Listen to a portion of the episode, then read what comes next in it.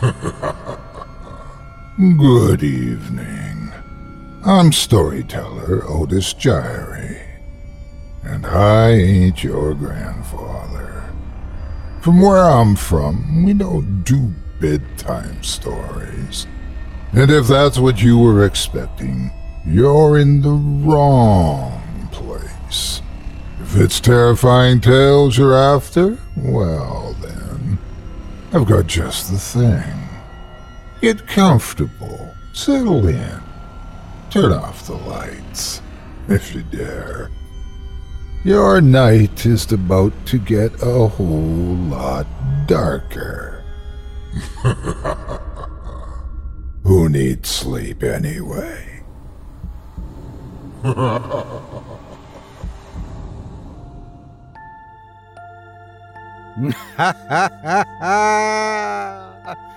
Good evening. You're listening to Scary Stories Told in the Dark. Welcome, dear listeners, to Season 11, Episode 4. I'm your host, Otis Jiry, and in this episode, I'll be performing 3 tales to terrify you, courtesy of author Corpse Child. Tonight, you and I will hear about places best left to legend, new ways of seeing life, reasons why basements stay shut. You're listening to the standard edition of tonight's program, which contains the first spine-tingling story. If you'd like to show your support and enjoy an extended version of this and other episodes with twice the terror, visit simplyscarypodcast.com and click Patrons in the upper menu to sign up today. Thank you for your support. Now, it's time to take a walk together down the moonlit trail, so lock your doors, turn your lights down low, and settle in. The show is about to begin.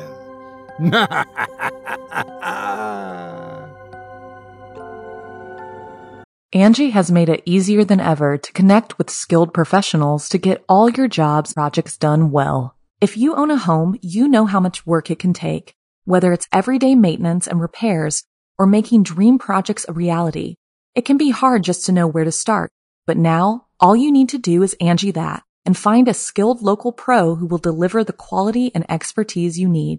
Angie has over 20 years of home service experience, and they've combined it with new tools to simplify the whole process.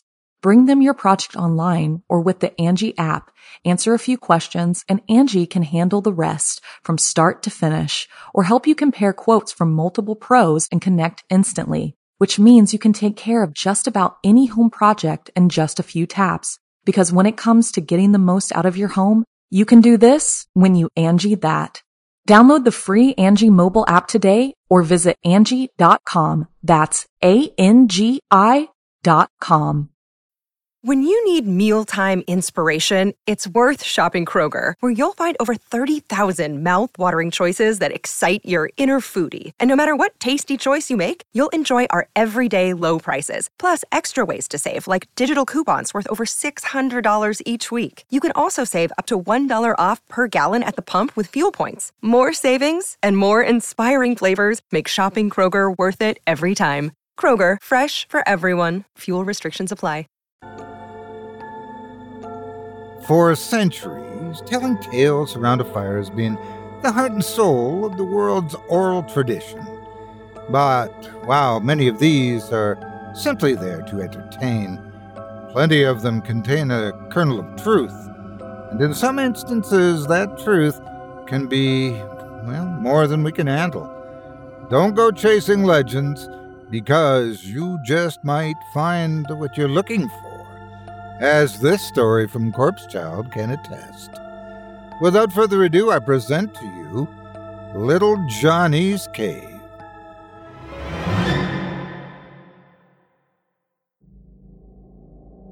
Will you tell us the story again, Dad?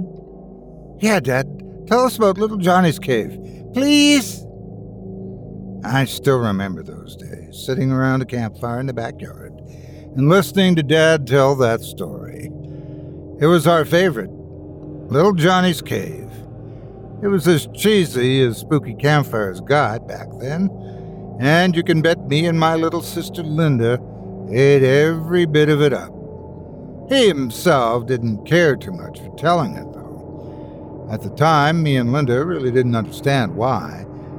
I guess to us it was just his way of trying to build tension, you know? Kinda like how you try to sound dramatic when you urge someone to not go looking for this or that, or don't do this, or the monster is gonna get you. Now, though, I realize it wasn't that at all.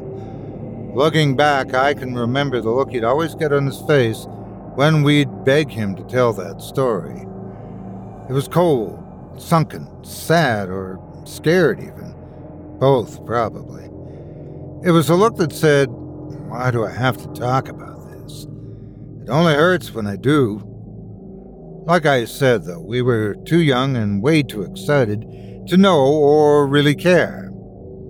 I guess, in our defense, can't really expect much better from a couple of first graders who thought their dad was the coolest, coupled with a childhood filled to the brim with watching classic monster movies, can you? In any case, he'd go silent for a while, probably a solid 5 minutes or more, and just stare intently into the fire. Me and Linda knew when he saw this that things were about to get good, even if it sounded no different than the last 100-something-odd times we'd heard the Little Johnny's Cave tale, and usually it didn't. It was still the peak of the evening, the main event of the night. I can still see it, the way he stared coldly and distantly at the fire as he took several deep breaths, readying himself. Me and Linda always scooted closer, grabbing another marshmallow to char and stuff our faces with, while we listened. When he'd begin, he always furrowed his eyebrows intensely with concentration. A long time ago, two little boys, about y'all's age now, ran off to play hide-and-seek while they was on vacation up here in Greenview Pines. That was their favorite game, see? They loved trying to find each other in them dense woods. Them trees, you see, they was always tall and big around, and they grouped together. This made it easy for little fellas like these two boys to get themselves lost. But that was part of the fun, you see. They liked getting lost. That's why they played it so much. They always pushing to see how long it'd take them to find each other. Well, soon they figured out the woods. You know, started memorizing which trees made good spots to hide, which ones weren't. You see, they was getting bored. So one day they was walking out in the woods, looking at all the big, tall, green trees, wondering how to make the game more fun. That's when the little brother, Colin, saw what looked like a big old cave in the side of the mountain. Now this cave was big enough to fit the three of us in there, 5 times over, all at once. But what was even better was how dark it was. See, in that cave, not even the sun could break through. It was dark. It was spooky. There was no way his brother would find him in there. "Bet you'll never find me, Johnny," little Colin shouted to his older brother before running off into the cave. Johnny, caught off guard, shouts to little Colin to wait up. But now, of course, little Colin was eager. He wanted to get hit quick before his big brother could be able to find him. It wasn't long before Johnny couldn't see Colin no more, disappearing into that deep dark cave. "Colin!" he'd shout as loud as he could. "Colin, where you going?" But little Colin didn't answer. He was long gone. Johnny started searching frantically for his little brother. When he found the cave, he saw little Colin running to. He tried calling out his name one more time. "Colin, where are you?" From inside the cave, Johnny heard what sounded like the pattern of little feet across the stone floor, going deeper into the cave. Wanting to catch up to his little brother, Johnny starts running into the cave after him. He ran and ran, deeper and deeper into the cave. But it seemed that the longer he ran, the more the cave seemed to stretch. The deeper he went, the darker it became. Soon, Johnny couldn't see anything at all. All he could do was follow the soft pattern of little Colin's footsteps. Johnny was getting scared now. He wanted to go home, but more than that, he just wanted to find his little brother. "Colin!" he cried. "Colin, where are you?" Still, all he heard was little feet. He kept following them until suddenly, Johnny thought he could smell something burning. The smell was strong, and he could feel smoke burning in his eyes, like this fire here. From ahead, in the dark part of the cave, there was a voice that called out to Johnny. A voice that sounded like a snake that was being choked. "Just a little closer. Come on, just a little closer, little boy." Now, Johnny knew that wasn't his little brother's voice, but he didn't know what to do. He was scared now, terrified, in fact. The burning smell got closer and closer. The fumes from the smoke were making him gag now. "You can't escape me, little boy. You're mine now," the voice hissed. This made Johnny want to run, take off back for home. But soon he was turned around. The exit was gone. No sunlight, no hole at the other side of the cave. Nothing. What was he going to do? He could feel something getting close now. From deep inside the cave, something bad.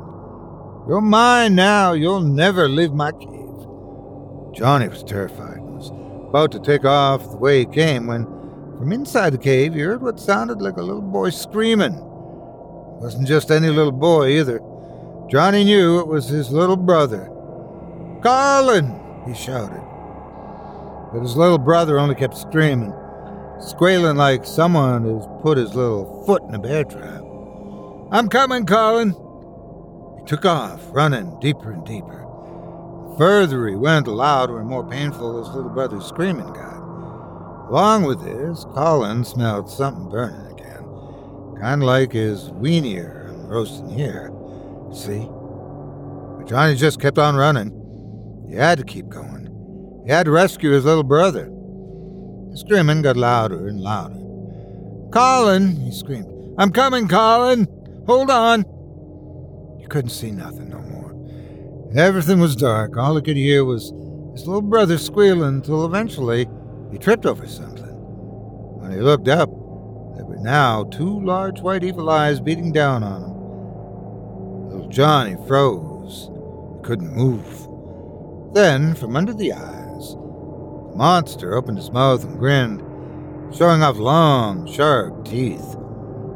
The monster held something up in front of a little Johnny that finally made him wet himself, screaming. The monster's hand was little Colin. Little Johnny tried to reach for him. Little Colin's skin suddenly caught fire, burning away all his skin till he was nothing but bones. "Now it's your turn," the monster told him. That's when the monster tried grabbing him. Little Johnny was too quick. The monster missed, and little Johnny took off, heading back quick as his little legs carried him back toward the entrance of the cave. Just like before, he ran and ran. He could hear the monster hot on his little tail. He couldn't stop running, else he was a goner. Eventually, little Johnny realized, like how, when he came in, he couldn't see any light ahead. No matter how far he ran, it only got darker and darker in the cave. He couldn't see, and his legs were getting tired, but he couldn't stop. He had to keep going, or the monster was going to get him. So he just kept running. They say he still is today running around in that deep, dark cave, still trying to find his way out. If you see the cave, listen real close. You'll hear his little feet. Tap, tap, tap. Still trying to get out. His voice would always sound cold when he finished. He never said anything like, "the end," or tried to make any exaggerated faces, to signal that he was just trying to give his kids a good spook. Now, the man's face was like stone, chiseled and stoic, and for a long time we'd all just sit in silence, me and Linda just absorbing the story and its intensity once again, while the old man would just sit there, staring dead silent, almost like he was in a trance at the fire. Like I said, I've heard that exact same story word for word, at least 100 or more times growing up. He never tried to change it, like so many others do, and trying to tell the same story over and over again, to keep it fresh or whatever. No, each and every time it was always the same story, details and all, verbatim, always with that same stone-cold stare. Looking back, I think even then I noticed this, which made me all the more fascinated with it. See, when he told that story, it wasn't just telling a campfire story to a couple of kids, but it was like he was telling something that happened to him in a way. I guess that was the other reason we loved it so much, the way it felt so real. And again, he never tried to embellish or exaggerate anything with the way he sounded. He told the story, and that was what happened, every time. Of course, eventually, time moved on, and so did we, sort of. Me and Linda grew up, made friends to go hang out with, got involved with clubs or sports, and just generally ditched our backyard campfire tradition on the weekends. That said, and though I couldn't speak for Linda at the time, that story, Little Johnny's Cave, was still one of the coolest things to me. I remember how I used to always try and tell my friends the story, either at lunch or at recess. Of course, I knew they didn't believe it like I did. I couldn't tell it like Dad would. I'd always end up somehow giving away that it was just a story. No matter how hard I tried to look and sound as cold or distant as the old man, I just couldn't pull it off. I guess I just couldn't make it real like him, That was the other thing. I always wondered how or why he was able to make it real like that. What was his secret? What gave him that edge? What made him go cold when we asked him to tell that story? What scared him so much about it? Back then, I never really tried asking him. I guess, I felt like that wouldn't do me much good outside of getting fed some BS, like, that's just me spooking you, there's no cave, or something lame like that. Or B, I just felt like that would have been too easy, that's always half the fun with this stuff, isn't it? Imagining you're the one tumbling down the rabbit hole. But in real life, I remember how I'd daydream often in class, and yes, this did result in awkward situations, or at nighttime, I'd be the one running off into Little Johnny's Cave. I'd run deeper and deeper, losing myself in the darkness. I'd run into the monster, imagining it to be this hulking beast, or even the devil, with long teeth and claws, able to breathe fire like a dragon. He'd try to chase me, but I'd always outrun him. Of course, in my dreams, I'd always find my way back out again. And sometimes, instead of running, I'd stand and fight the monster. Always winning, of course. Angie has made it easier than ever to connect with skilled professionals to get all your jobs projects done well. If you own a home, you know how much work it can take, whether it's everyday maintenance and repairs or making dream projects a reality. It can be hard just to know where to start. But now, all you need to do is Angie that and find a skilled local pro who will deliver the quality and expertise you need. Angie has over 20 years of home service experience, and they've combined it with new tools to simplify the whole process. Bring them your project online or with the Angie app, answer a few questions, and Angie can handle the rest from start to finish, or help you compare quotes from multiple pros and connect instantly, which means you can take care of just about any home project in just a few taps. Because when it comes to getting the most out of your home, you can do this when you Angie that. Download the free Angie mobile app today or visit Angie.com. That's ANGI.com. Another day is here and you're ready for it. What to wear? Check. Breakfast, lunch, and dinner? Check. Planning for what's next and how to save for it? That's where Bank of America can help. For your financial to-dos, Bank of America has experts ready to help get you closer to your goals. Get started at one of our local financial centers or 24/7 in our mobile banking app. Find a location near you at bankofamerica.com/talktous. What would you like the power to do? Mobile banking requires downloading the app and is only available for select devices. Message and data rates may apply. Bank of America NA, member FDIC. Point is, it had an impact on me back then, and it never went away, even now.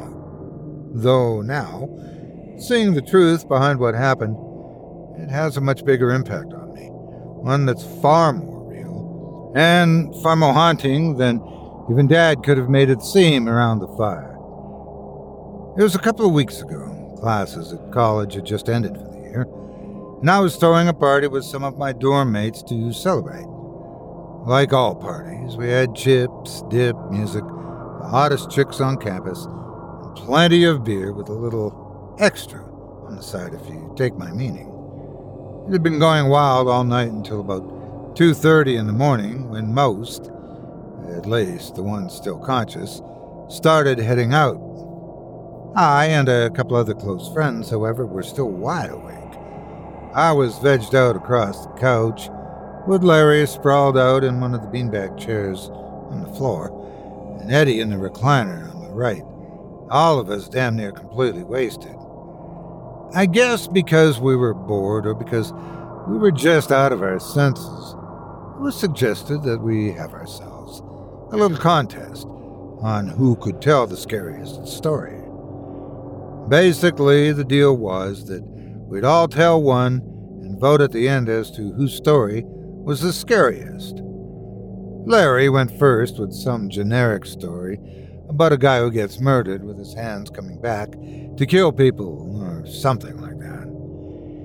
Eddie followed that up with an equally cheesy, quote-unquote, true encounter with the Wendigo. You could tell it was fake when he describes the way he fought the creature and escaped with his life. They were goofy as hell, sure. Not scary in the slightest, but all the same, enjoyable enough to listen to, at least when you're intoxicated. When it came to be my turn, though, you bet your ass I told the story of Little Johnny's Cave. Like before, I tried as much as ever to mimic the way Dad told the story, though I personally doubted it actually felt like when he did it. Seemed to achieve the same effect, sure enough, judging from the looks of speechlessness on my friends' faces when I finished. "Dude!" Larry exclaimed. "I think you just won." He snickered while Eddie just continued staring in shock at me. "Where'd you come up with that one?" I chuckled. "I didn't. I grew up hearing that one." Larry's eyes went wide with amazement again, mouthing, "Holy crap!" "Greenview Pines," Eddie piped up, still staring somewhat nervously at me. Me and Larry looked over at him. "Didn't y'all say that happened in Greenview Pines?" "Yeah, why?" "I've heard of that place before.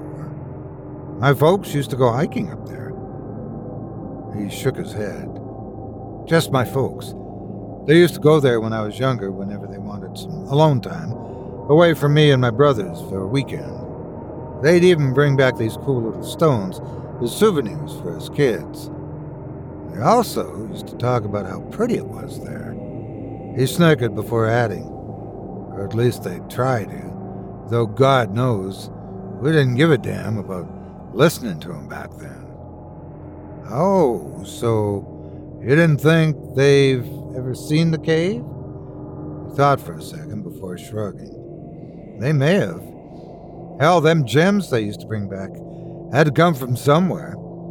Like I said, though, I never really bothered paying much attention when they tried talking about their trips." "Sounds like you in history class," Larry quipped. Eddie smirked and flipped him off. "Guess some things never change, huh?" I snorted at this. It was true. He usually did end up falling asleep during almost every world civilization's lecture. Granted, they were 6 a.m. classes. The coffee shops on campus wouldn't open until 7. Lucky for him, I, being a good friend that I am, always sat behind him and made sure to wake him up when the professor arrived to begin. "Hey," Larry piped up again. "Bro, I just had an idea." and we looked at him. Why don't we take a trip up there? Me and Eddie looked at each other, and then back to Larry. Think about it. We've always been talking about trying to hang out somewhere for a weekend once class has ended. Why not? He looked at me and said, "Who knows? We might even stumble on Little Johnny's Cave." He followed this up by making ghost noises with his big eyes. Eddie and I snickered at this. "Hell, I'd be down," I said, turning to Eddie. "What about you, Ed? Want to join in?" He thought for a moment before replying. "Can't. I'm already booked to spend most of the summer with Hannah and her folks at the beach." Larry scoffed. "Typical, passing up time with your friends to hit the beach with your girl, huh?" I laughed again. It really was amusing to watch these two go at it. Ed just rolled his eyes and flipped them both barrels. Larry sighed and said, "Well, looks like it's you and me, bro." "Right on," I replied, excited. We fist bumped, and Eddie looked at his watch before saying he had to head back to his dorm to pack for his trip to the beach. After teasing him again, we wished him luck, and then he left. For about a week or so, when I wasn't packing, I started looking at Greenview Pines online. From the pictures I saw, I could tell you one thing, and these folks weren't kidding when they said it was pretty. Let's just say either someone had the most high-def quality camera or some seriously wicked editing skills when taking these pictures, or the place was just so beautiful that none of that was necessary to make them look so good. The place was huge, too, with an abundance of hiking trails, plenty of areas to travel through, as well as get yourself lost in. Curious, I looked around to see if there were any caves in the area, either pictured or listed in an article. Found one or two that were pictured, but no real details on them as far as what they were like on the inside or how deep they went, etc. That led me to actually try Googling Little Johnny's Cave. Of course, nothing really came up, which was about what I'd expected, but still, nothing lost in trying, right? Though I was able to find an old news article entitled "Little Boy Declared Missing in Mountain Cave." Intrigued, I clicked on it, taking me to a forum post from a couple years back with the article. The article itself was dated back in early June of 1961. It was a pretty quick read, admittedly, with a clear lack of any real details. Basically, it read that a family went on a trip to the mountains that summer, and their two boys, two elementary school best friends, obviously neither of which were named in print or pictured in the post, went off one afternoon to play in the woods. Apparently, though, come nightfall, neither of them came back. It took a little over a week, even having to get the state troopers to canvass the entire mountainside with a fine-tooth comb, before finally one of the brothers was found again, but not the other. According to the article, when the boy was found, understandably petrified, he kept crying to authorities that he lost his friend. There wasn't anything I was able to find after that, though, other than that the missing boy, even after a massive 2.5-year search, was never found. I tried doing a search for the article itself, wondering if maybe I could dig up anything else, like where in the mountains or even which mountain. This resulted, though, in the same headline being brought up, with no other sort of details, basically meaning it was more or less the same thing from the forum post.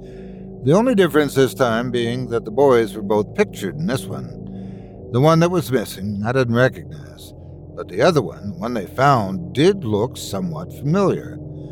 It reminded me of the way I looked back in my old elementary school pictures. When I looked to see where the paper was printed, though, I saw that it was from a small town area located just a little ways down from Greenview Pines.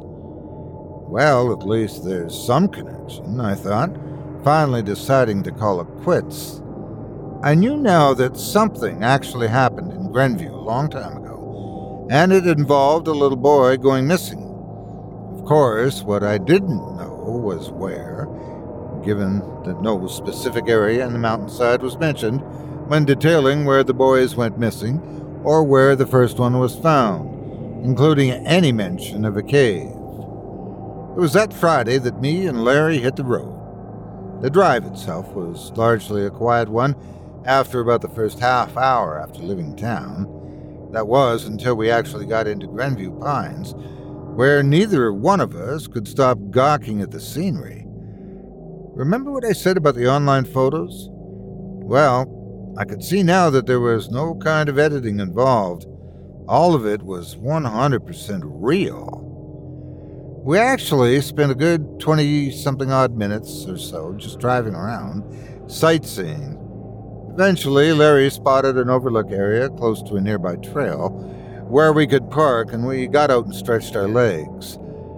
To save space, we decided early on that we weren't going to bother with tents or anything like that for this trip, opting to just sleep in my SUV for a few days that would be there. So with just clothes on our backs and our small backpacks, we headed into the woods. It was about 1:30 when we started. I figured we'd be able to hike for a few hours and then head back to the SUV around 6. Making it back before sunset when it would get dark. As we went along, the trees seemed to get more and more grouped together, almost compacted. Even in spite of this, they seemed to stand out all the same, individually. Each of them were tall and broad, all of them with lush, lively green leaves. Some of them, particularly, of course, the younger ones, I noticed weaved in intricate ways, competing for sunlight. Because of this, losing ourselves in the scenery like this, I actually damn near forgot completely about the time. Coincidentally, it was right as we'd stopped at a small clearing, a break off from the trail with a small riverbank, and undoubtedly the clearest and most beautiful creek I'd ever seen, and probably ever would see in my entire life. Larry thought to ask me what time it was. My eyes went wide when I saw that it was already 4. "We gotta head back," I said. "Damn," Larry replied. "Can't we rest for a bit?" I looked at the sky. The sun was just starting its downward trek toward the horizon. "It's gonna get dark soon, dude. And with the trees as close together as they are, it'll be impossible to see anything once the sun goes down. And we don't have any flashlights either." Yeah, okay, I'm coming," he grunted as he made his way back up to his feet. "It's a shame, too," he said. "This would have made for a nice little R&R spot." He shrugged and said, "Oh well, maybe tomorrow." I noticed he seemed to trail off at the end of his last sentence, directing his focus to something off to my right. "What?" I asked him. "What is it?" "Is that," I began, "is that what I think it is?" "What? What are you talking about?" He pointed in the direction he was looking. I didn't see anything at first. "I don't see anything. What's up? You don't see that? The opening of that cave over there?" My heart slowly started to beat faster. Now concentrating closer, sure enough, there was a large opening in the side of the mountain. "Yeah, I see it." He started off towards it. "Wait, what are you doing?" "I want to see inside it. It'll only take a moment, I promise." He jogged over to it, and I quickly followed after him. We both ran to the cave, noticing the eerie way it sort of got bigger the closer we came to it. We then stopped just outside of the mouth, and we saw that it was at least 30 or so feet long, and at least 20 or 30-something feet wide. Enough to fit the three of us inside 5 times over. The entrance, I couldn't see anything inside. Not even a foot ahead of us was visible. Everything was a black, seemingly boundless hole in the mountainside. So dark, not even the sun could break through. Now a shiver was crawling up and down my spine. This couldn't be. Could it? I was completely speechless, looking at it from the mouth. Fear and excitement was slowly building in the pit of my stomach at the same time. Had I done it?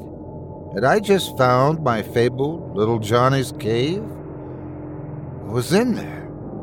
Would I hear his footsteps echoing off the walls of the cave? would I run into the monster. Curiously, I actually kept my ear at the entrance to see if I could hear the soft pattering of little feet across the stone.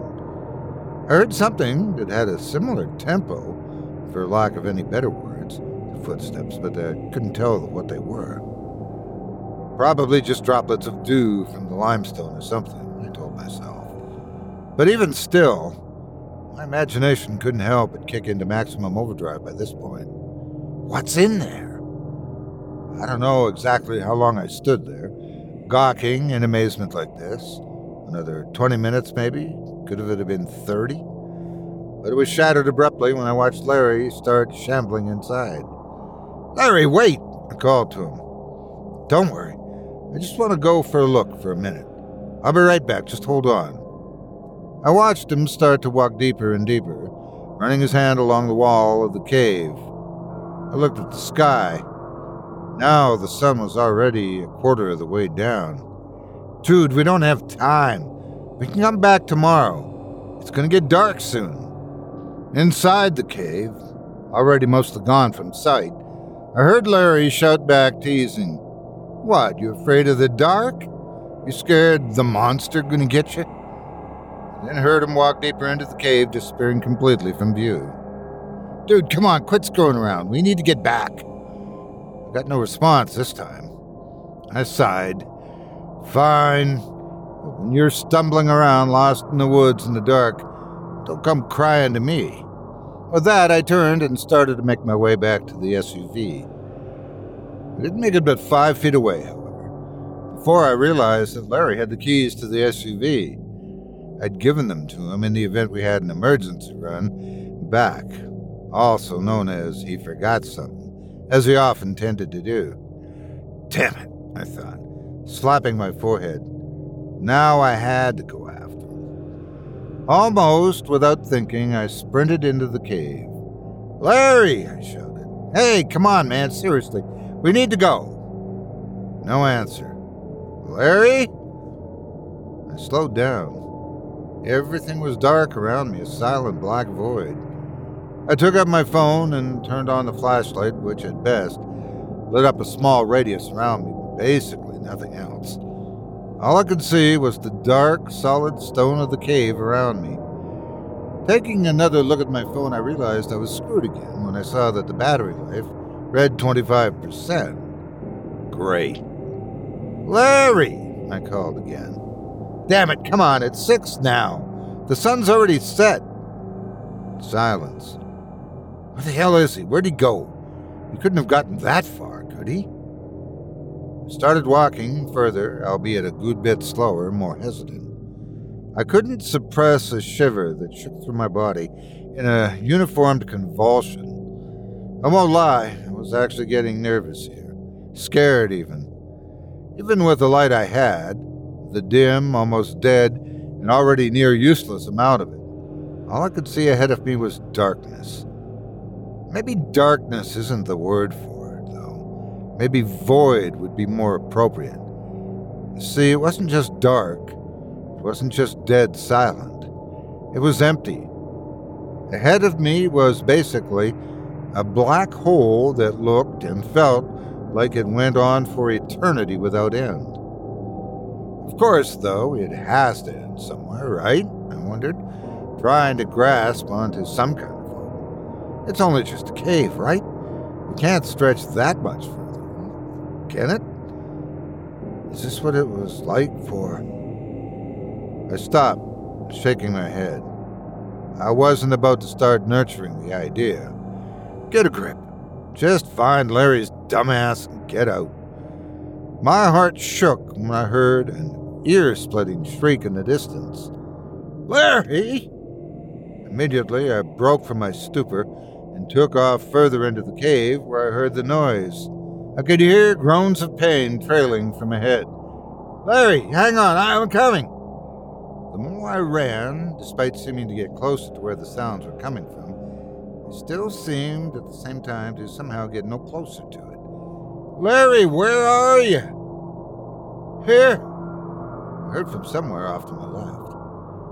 "Are you okay?" He groaned. I think my leg's broken." My eyes widened and I ran at full speed in his direction. Because I couldn't see anything, though, that meant I couldn't see him either. That is, until I ended up tripping right over him, face-planting right into the stone ground of the cave. Larry let out another shriek of pain. Damn it! It was my leg! Larry, hold on, I said, scrambling for my bag. I started shuffling around until I was able to find the quote-unquote first aid kit I brought, also known as a Ziploc bag with a thing of Band-Aids, Neosporin rubbing alcohol, and a large roll of gauze. I pulled out the gauze and started looking around for a stick or something to use as a splint. Larry was in hysterics, writhing and clutching his leg.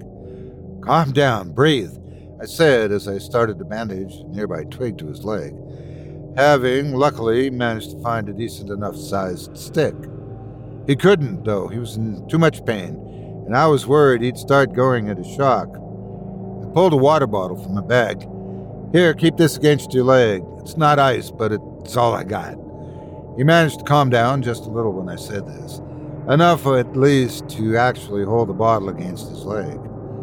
I knew he was going to need serious medical attention, but when I went to try and use my phone, unsurprisingly, there was no service. As well as this, the battery was almost dead, which meant that it wouldn't be long before I'd end up losing what little light I had to work with. I started looking frantically around for something, anything to use for making a fire. Finally, I was able to find a couple of rocks lying around that, looking closer, it looked like they might be obsidian. Take off your shirt. What are you doing? Larry groaned as I began taking off my own shirt and setting them in a pile, with the remaining sticks underneath them before scraping the rocks together. Hoping for a miracle, I replied. Sure enough, said miracle was granted, and a spark was generated. The shirts caught almost immediately.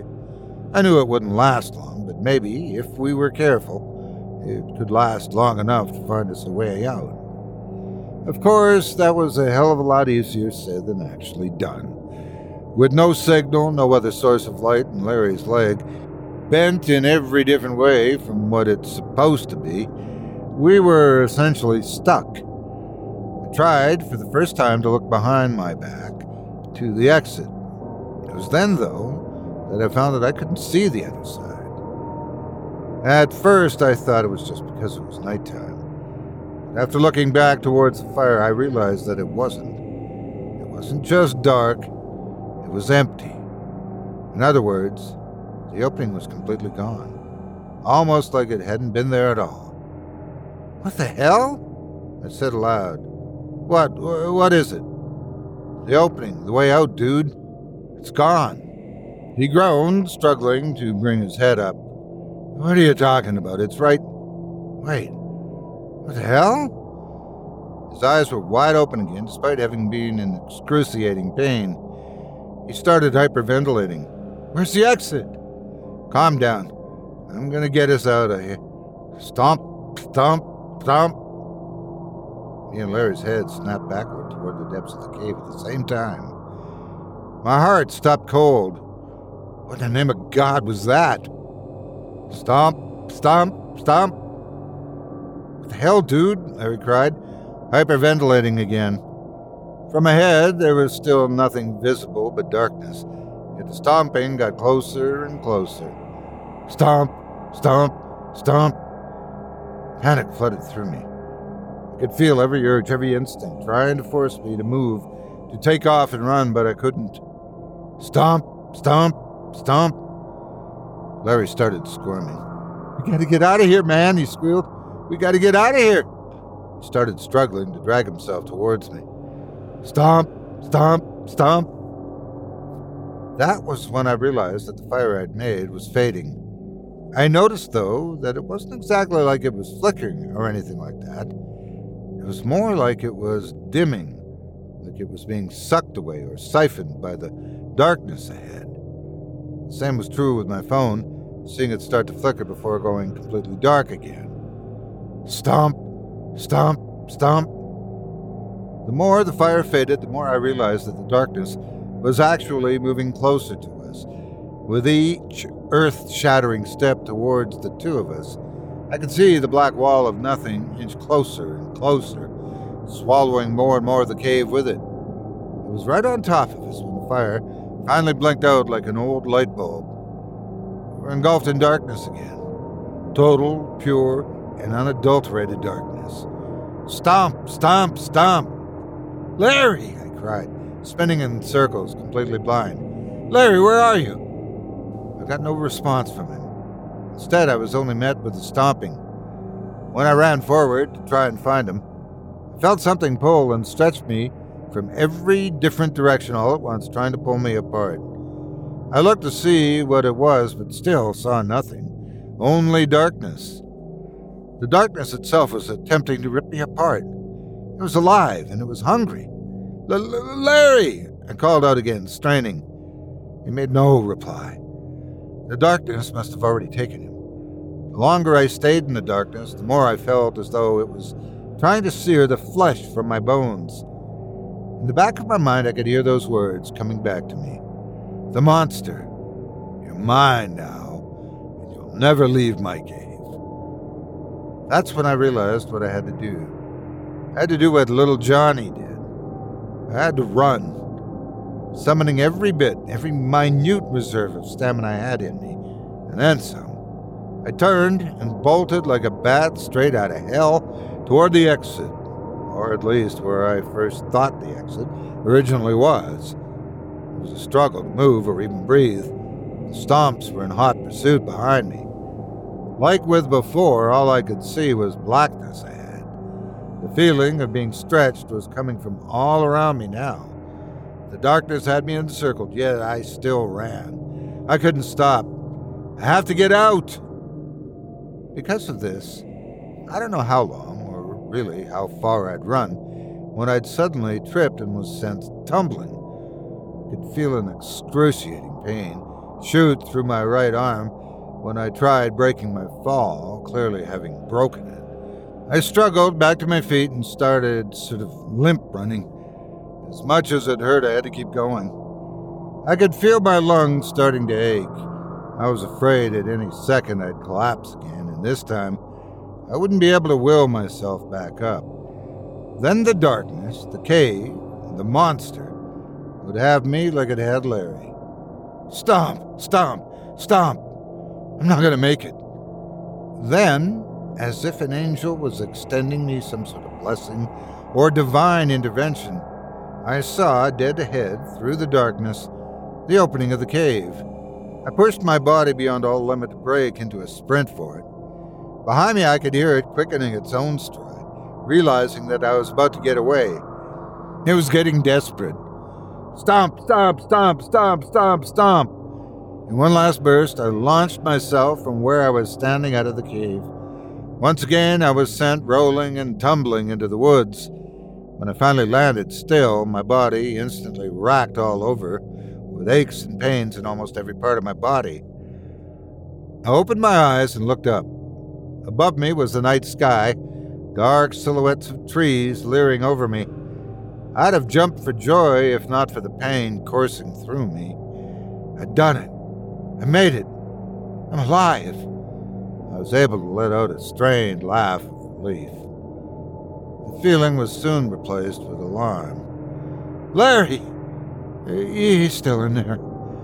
I looked up and over to the cave. I wanted to go back for him, to rescue him from the cave, just like little Johnny with his little brother. At the same time, though, I knew that'd be no good. Even if he were still alive, not consumed by the darkness like how I almost was, I was in no shape to be able to get him out of it. Thoughts flooded my head, imagining Larry screaming in terror, his skin being slowly burned away until only his bones remained.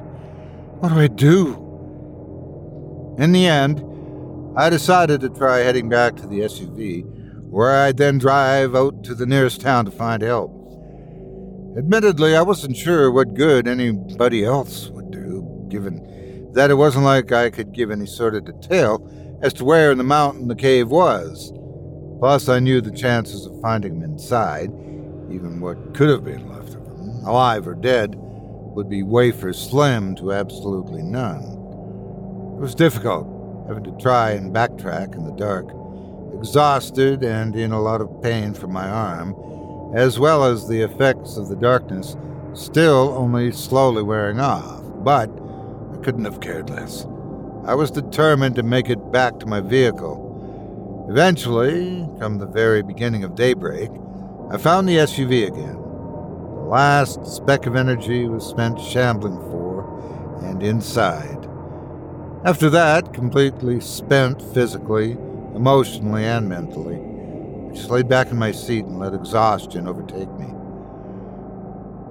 When I awoke again, it was broad daylight outside, and my body still ached. I knew with my hand I wouldn't be able to drive. When I tried to use my phone, it wouldn't turn on. Looking around, though, I found that Larry had left his phone in the SUV. Another stroke of luck found me when I saw that from where I was, I actually had service and was able to call for help. It was about an hour and a half that I just sat in the SUV before an ambulance was able to arrive. From that point to now, only a few days later, much of this is just history. I was, of course, taken to the hospital, where I recovered. When asked what happened, I just said that I fell while hiking the mountain. I didn't try telling the doctors, or anyone else for that matter, about the cave or Larry. Why bother? It's not like they could even find it, much less help.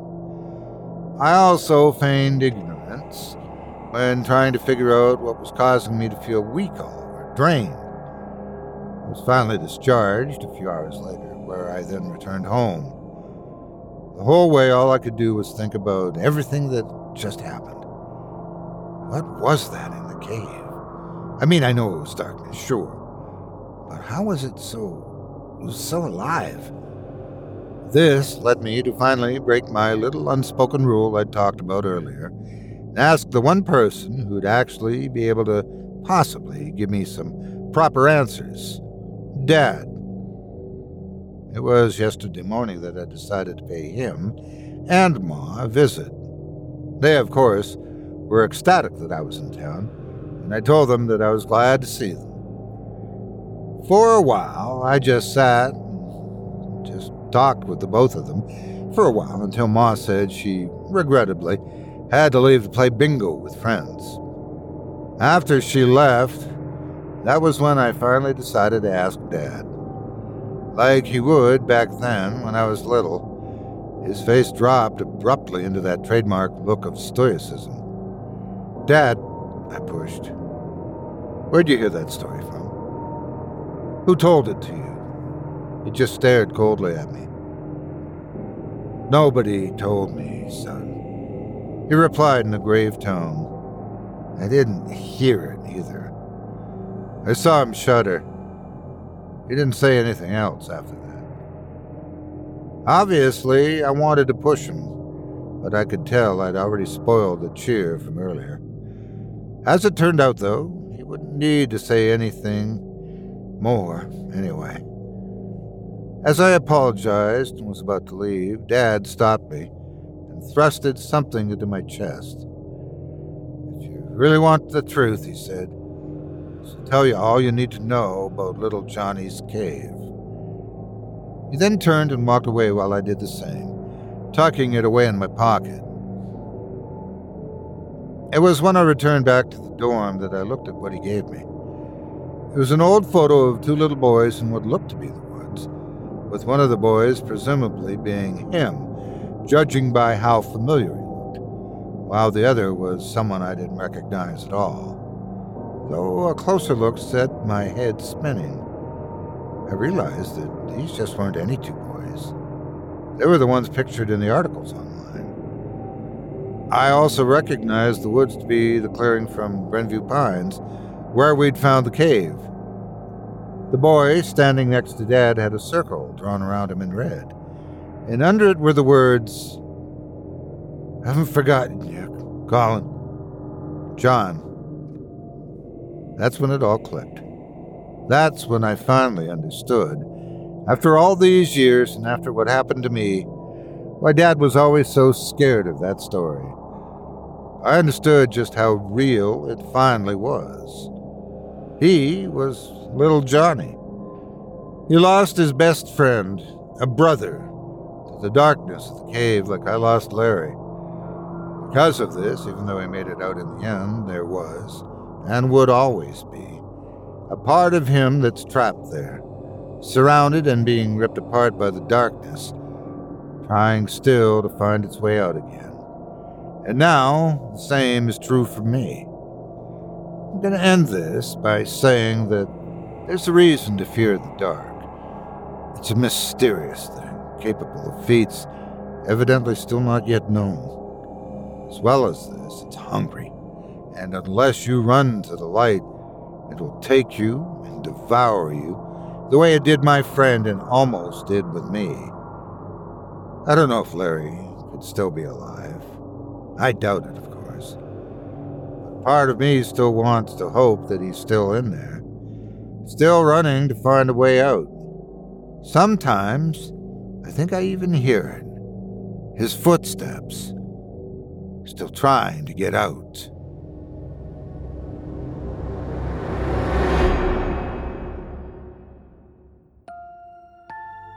I hope you enjoyed Little Johnny's Cave by Corpse Child, as performed by yours truly. If you've enjoyed what you've heard tonight, I'd like to remind you one last time that tonight's featured author can be found by visiting our website.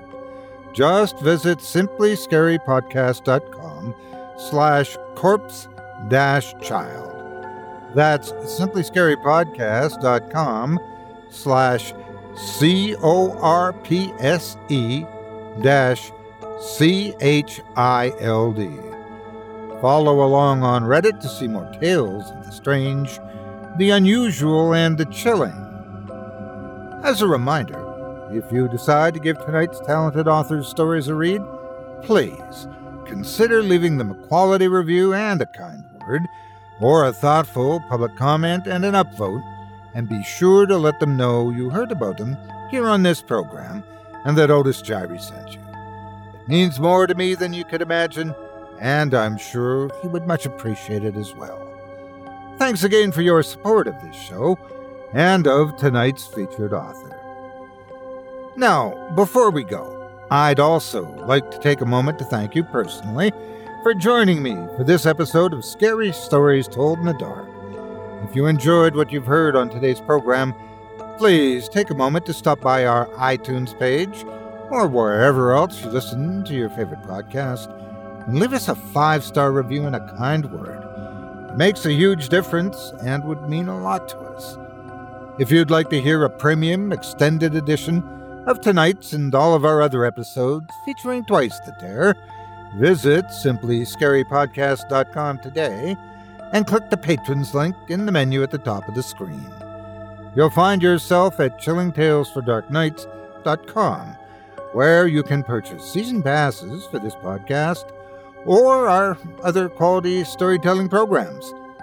Or you can become a patron for as little as $5 a month and get access to our entire audio archive dating back to 2012, all of it ad-free.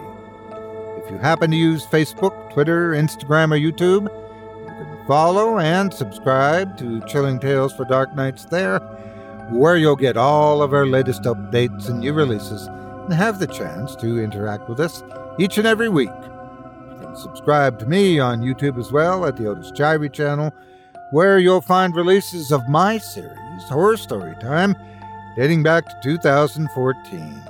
And you can find me on Facebook, Twitter, and Instagram, too.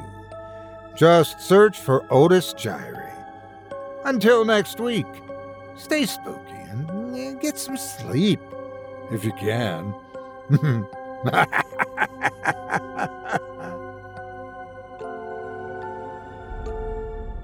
Thanks for listening. You've been listening to Scary Stories Told in the Dark, a production of Chilling Entertainment and the creative team at Chilling Tales for Dark Nights, and a proud member of the Simply Scary Podcasts network. Visit simplyscarypodcast.com today to learn more about our network and our other amazing storytelling programs. Tonight's program was hosted, and its featured stories performed by yours truly, Otis Jiry. Selected stories have been adapted with the kind permission of their respective authors. Original music provided by Luke Hodgkinson and Jesse Cornett. Sound design and final mixing and mastering provided by executive producer and director Craig Groeschuk. Program's artwork and logo by David Romero. If you're looking for some fresh tales on a daily basis while waiting for the next podcast, check out my YouTube channel, the Otis Jiry channel, and my extensive collection of narrated tales there. Simply search on YouTube by my name, and you'll find me. And don't forget to subscribe and press the bell notification icon to get my latest releases. Got a scary tale of your own that you'd like performed? I take submissions. Email it to me today at otis@simplyscarypodcast.com to have your terrifying tome considered for production in a future episode of this show. That's otis@simplyscarypodcast.com. If you've enjoyed what you heard on tonight's program and are joining us on your favorite podcast app, subscribe to us to be sure you never miss an episode, and leave a 5-star review and a comment. Your feedback means a lot to me. You can also follow Chilling Tales for Dark Nights and yours truly on Facebook to connect anytime and get the latest updates on this and other programs and my channel. If you're listening on the Chilling Tales for Dark Nights YouTube channel, do us a favor and hit the subscribe button and the bell notification icon for CTFDN as well to get more spooky tales from me and the crew and another episode of this program each and every Wednesday. And don't forget to hit that thumbs up button to tell us how we're doing and leave a kind word or a request. And don't forget to visit us at chillingtalesfordarknights.com and consider supporting the team by becoming a patron. In addition to helping us out, Angie has made it easier than ever to connect with skilled professionals to get all your jobs projects done well. If you own a home, you know how much work it can take, whether it's everyday maintenance and repairs or making dream projects a reality. It can be hard just to know where to start, but now all you need to do is Angie that and find a skilled local pro who will deliver the quality and expertise you need. Angie has over 20 years of home service experience, and they've combined it with new tools to simplify the whole process. Bring them your project online or with the Angie app, answer a few questions, and Angie can handle the rest from start to finish, or help you compare quotes from multiple pros and connect instantly, which means you can take care of just about any home project in just a few taps. Because when it comes to getting the most out of your home, you can do this when you Angie that. Download the free Angie mobile app today or visit Angie.com. That's ANGI.com.